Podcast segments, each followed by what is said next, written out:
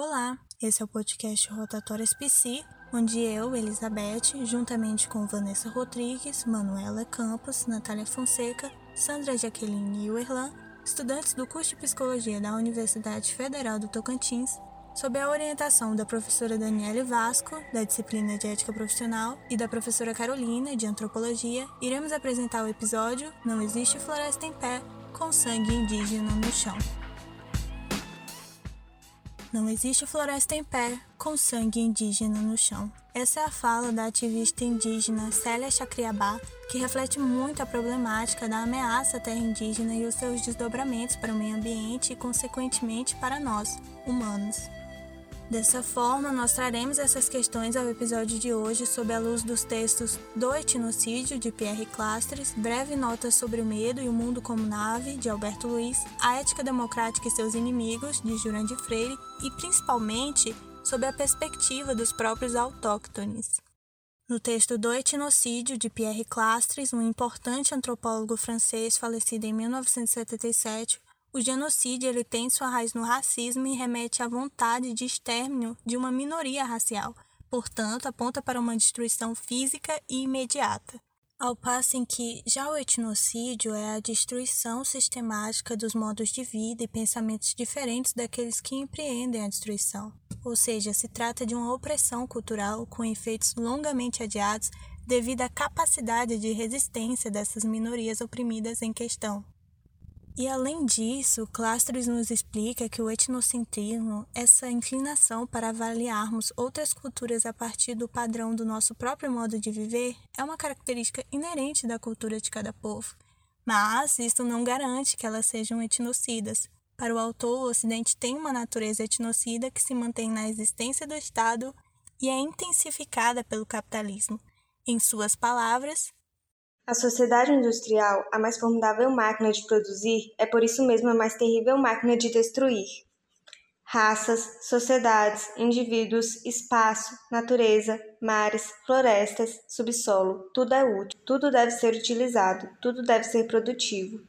De uma produtividade levada a seu regime máximo de intensidade, com isso, devemos entender que o etnocídio não é algo que aconteceu há muito tempo, mas como algo que acontece constantemente, o que fica evidente na ampla luta desempenhada pelas minorias contra estruturas de dominação, que estão sempre tentando colocá-las em uma situação de vulnerabilidade e precariedade, isso se dá, em grande parte, como consequência da ausência de infraestrutura do Estado, que não cria leis ou políticas públicas que atendam às necessidades dessas populações, ou, quando elas existem, não são bem efetivadas. Associada a isso, podemos recuperar a discussão feita no artigo Breve Nota sobre o Medo e o Mundo como Nave, por Andrade Neto e Alberto Luiz, a respeito do quanto o conceito de sociedade parece estar obsoleto e, ao invés de seus membros, que compartilham de diferentes interesses estarem interligados e preocupados mutuamente com o bem comum, o que acontece, na verdade, é o entendimento de um mundo construído por unidades. Uma valorização do hiperindividualismo que gera oposições e afasta inúmeras responsabilidades do Estado. Os rios são nosso sangue. A água é sagrada, é nossa mãe. Queremos nossa floresta de pé, nossos rios limpos. Estão matando a natureza, querem exterminar nossos filhos da terra e das águas, mas nós, Munduruku, não vamos deixar. Vamos fazer alianças. Com ribeirinhos, quilombolas, pescadores, vamos lutar juntos, com outros países e povos. As hidrelétricas, ferrovias, mineradoras, a soja não vão passar. Nosso sangue vamos derramar se for preciso para os tapajós e todos os rios salvados.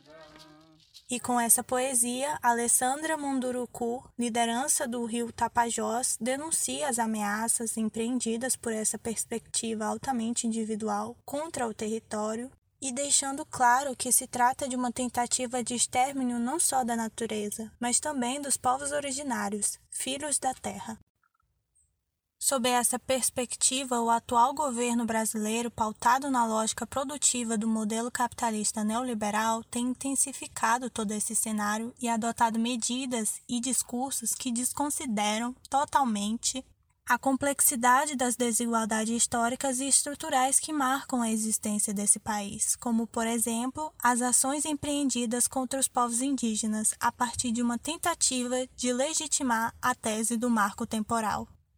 Segundo a BBC News Brasil, em reportagem publicada em janeiro de 2020, indígenas de 45 etnias se reuniram em uma aldeia no Mato Grosso para protestar contra o governo de Jair Bolsonaro onde afirmaram que as ameaças e falas de ódio do atual governo estão promovendo aumento da violência contra esses povos, a morte de suas lideranças e a invasão de suas terras.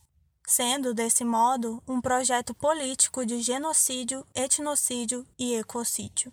Diante disso, para entendermos melhor que os povos originários protestam e por que afirmam o atual projeto político dessa forma, precisamos compreender o que é o marco temporal e quem são as pessoas que o defendem. Durante a campanha presidencial, Bolsonaro disse que não demarcaria nenhuma terra indígena se fosse eleito e tem cumprido a promessa. Disse ainda que buscaria reduzir áreas já demarcadas, o que ainda não fez. Em várias ocasiões, ele afirmou que os indígenas não podem continuar sendo pobres em cima de terras ricas, referindo-se principalmente aos depósitos minerais presentes em territórios indígenas na Amazônia. Em outras ocasiões, disse que os indígenas são pobres coitados e que nosso projeto para o índio é fazê-lo igual a O marco temporal é exatamente isso, uma interpretação forçada da Constituição Federal de 1988, que visa restringir os direitos fundamentais dos povos indígenas às terras que, tradicionalmente, ocupam para a manutenção de sua organização social, de suas línguas, de suas crenças e costumes afirmando que estes só teriam direito à demarcação das terras que estivessem sob sua posse no dia 5 de outubro de 1988.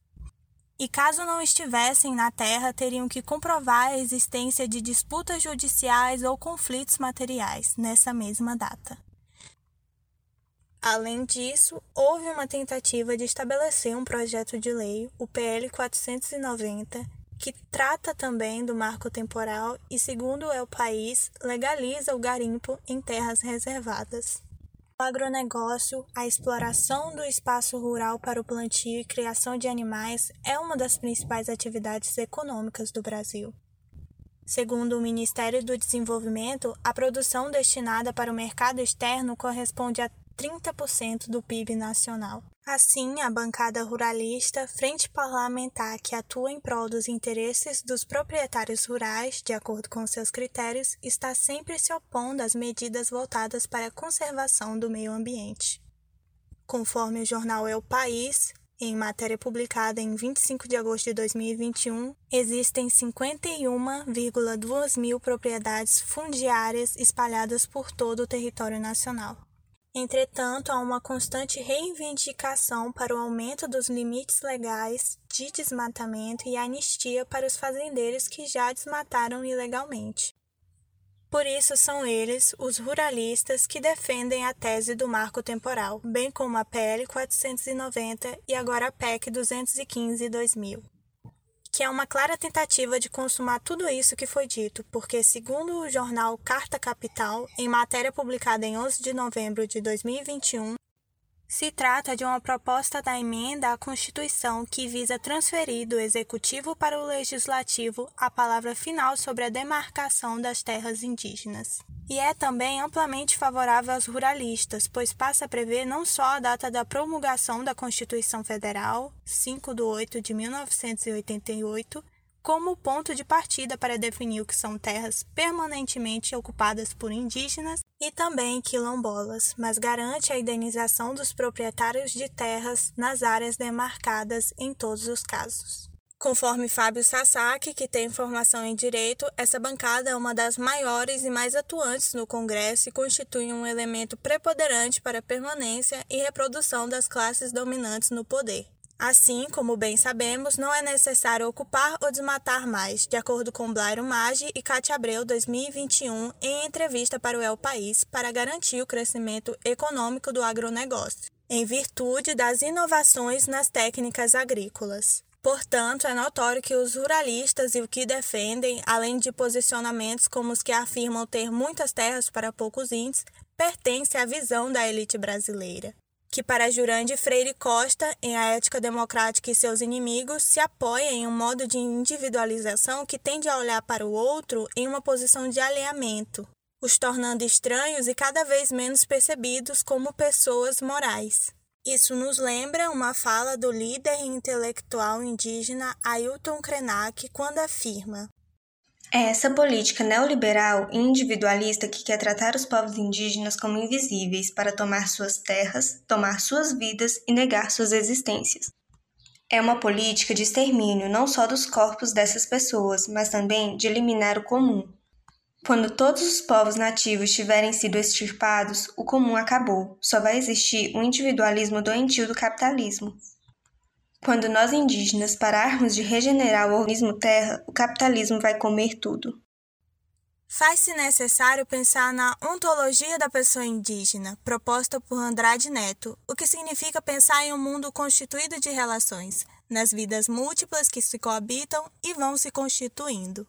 E recuperando o pensamento da Geni Nunes, guarani ativista anticolonial, que nos convida a não nos compreender como uma unidade, visto que somos constituídos por uma série de bactérias e microorganismos que nos mantêm e dos quais não somos donos, além de entender a Terra como algo que tem alma, que tem vida e que nos envolve, e não como propriedade. Afinal, não somos os únicos com direito a ela. Dessa forma, pensando nessa proximidade com a terra a partir de Geni, convidamos o advogado e cacique Rogério Sroné Xerente, da etnia Xerente, para uma entrevista em que perguntamos a respeito da relação do seu povo com o território. Oi, eu sou Sandra Jaqueline, sou indígena da etnia Xerente e estou aqui com o nosso convidado, que também é indígena, o Dr. Rogério Soroné Xerente, que é advogado indígena, é cacique, professor e também assessor jurídico da COIAB. Então, doutor Rogério, qual é a relação do nosso povo indígena com o território? Olá, tudo bem? É, gostaria de agradecer pelo convite é, em poder participar desse momento muito importante e também agradecer né, pela pergunta que foi feita a mim em relação ao território e qual é a, a relação é, nós, povos indígenas, com o território. Né? Podemos iniciar assim, que o território ele está é, extremamente ligado à questão indígena. Né? Nós, povos indígenas, é, nós mantemos a nossa cultura diretamente ligado ao território. Né? Pode, costumamos dizer que é, sem território não há vida indígena, até porque a nossa cultura ela se desenvolve a partir do nosso território. Todos os conhecimentos que os povos indígenas têm, elas são extraídos do próprio território, né? os conhecimentos culturais e também a questão da língua. No caso do povo xerente, é, a gente costuma trazer a questão dos nomes próprios dos indígenas, né? que todos os nomes é, estão diretamente ligados ao território, ao meio ambiente e à natureza. Então, assim, é, a nossa relação com o território é uma relação muito próxima, até porque nós consideramos o território como é, o nosso espaço de sobrevivência. Então, é por isso que é, as lutas dos povos indígenas ela está concentrada principalmente na demarcação de terras indígenas. Isso faz muito sentido, né, doutor, com a frase da ativista Célia Chacriabá, onde ela fala que não existe floresta em pé com sangue indígena no chão.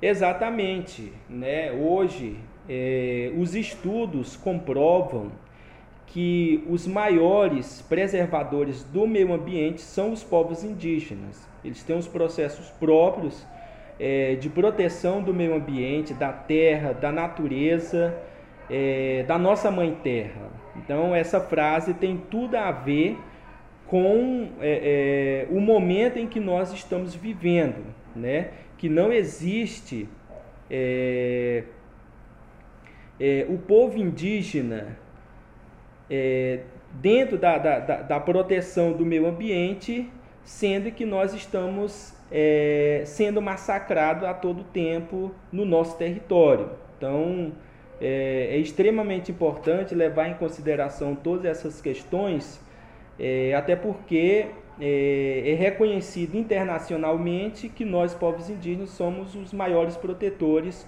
do meio ambiente. Inclusive, é, este ano, exatamente nesse mês de novembro, ocorreu na Escócia a COP26, onde é, diversos indígenas, diversas lideranças indígenas do nosso Brasil se é, estiveram presentes neste evento para é, é, denunciar e também apresentar propostas é, ao mundo de como preservar o meio ambiente. Inclusive, a Célia Chacriabá também se manteve presente nesse evento. Então, isso é muito importante para nós e que possamos refletir sobre essa mensagem que ela nos traz. Muito obrigado.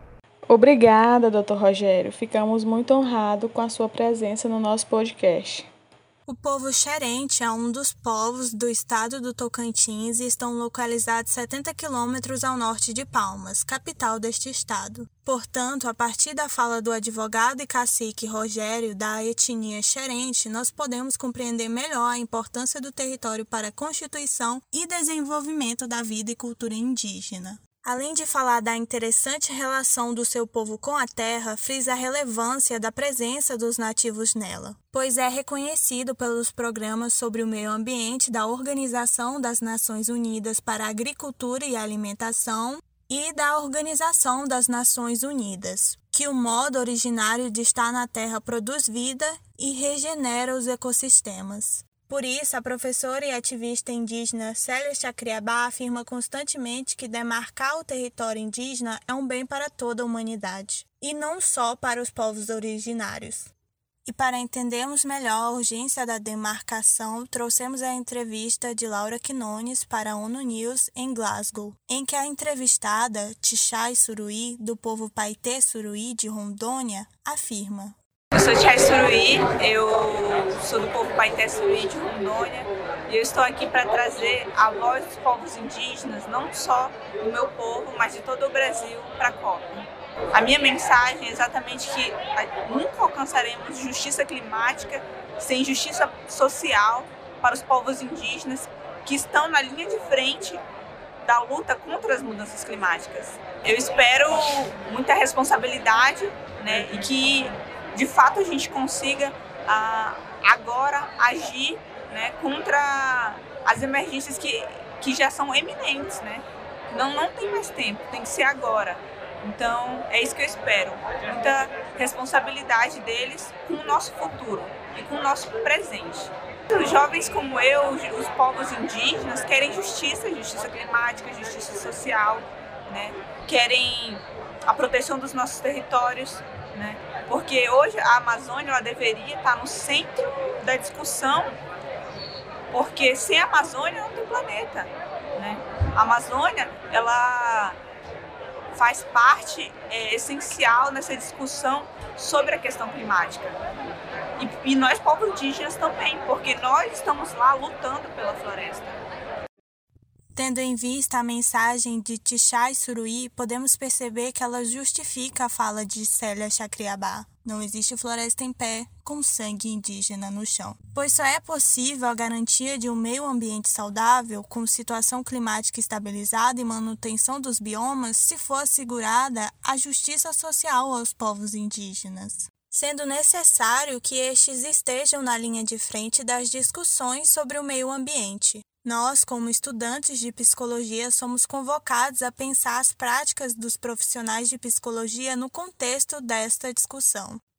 Por isso, quando o Código de Ética do Psicólogo afirma que um dos princípios fundamentais da atuação é promover a saúde e a qualidade de vida das pessoas e das coletividades e contribuir para a eliminação de quaisquer formas de negligência, discriminação, exploração, violência, crueldade e opressão, é necessário que o psicólogo atue com responsabilidade social, analisando crítica e historicamente a realidade política, econômica, social e cultural. Entendemos que considerar a ontologia da pessoa indígena e estar ao lado dos povos indígenas em suas lutas é um importante desafio para a psicologia no Brasil na atualidade. E para enfrentarmos esse desafio, o permanente exercício ético de questionarmos nossas posições frente a esses povos e a essa luta e sobre nós mesmos, é fundamental se quisermos contribuir com a construção de um mundo em que a satisfação pessoal e a justiça coletiva sejam compatíveis, como propõe Jurandir Freire. O episódio Não Existe Floresta em Pé, com sangue indígena no chão, apresentou os conceitos de genocídio e etnocídio presentes na natureza do Estado, além do marco temporal como uma das formas em que eles se manifestam atualmente no Brasil, por intermédio de uma elite que almeja incansavelmente um desenvolvimento econômico que só é benéfico a eles mesmos e que só acontece em prol do sofrimento do outro. Mas agora nós queremos saber como você foi afetado por essa discussão. O filósofo e psicanalista contemporâneo Slavoj Žižek, em sua obra Em Defesa das Causas Perdidas, explica que o modo apropriado de combater a demonização do outro é subjetivá-lo, ouvir sua história, entender como ele percebe a situação. Diante desse pensamento, você, enquanto psicólogo, está de fato assegurando uma escuta sensível à história dos povos indígenas? O que você conhece sobre o marco temporal, sobre a relação dos povos indígenas com a terra e o território e sobre as demais lutas desses povos? Nós ficamos por aqui e desejamos que sentimentos e afetos sigam circulando. O Rotatório SPC de hoje foi produzido e idealizado pela professora doutora Daniele Vasco e pela professora Carolina Pedreira, e os discentes Elizabeth Quintela, Sandra Jaqueline Xerente, Manuela Campos, Natália Fonseca, Vanessa Rodrigues e o Erlan Moraes. A música de abertura se chama El Condor Passas, do Léo Roças. A segunda é uma música cultural usada em manifestações e rituais culturais.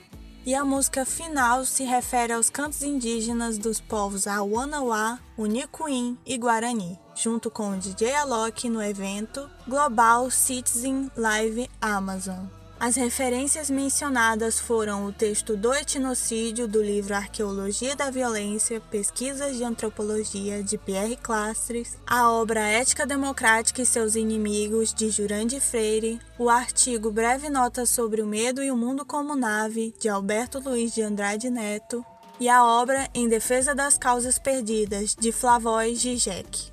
A poesia mencionada de Alessandra Munduruku, apresentada no Fórum Alternativo Mundial da Água. E por fim, agradecemos ao advogado indígena Rogério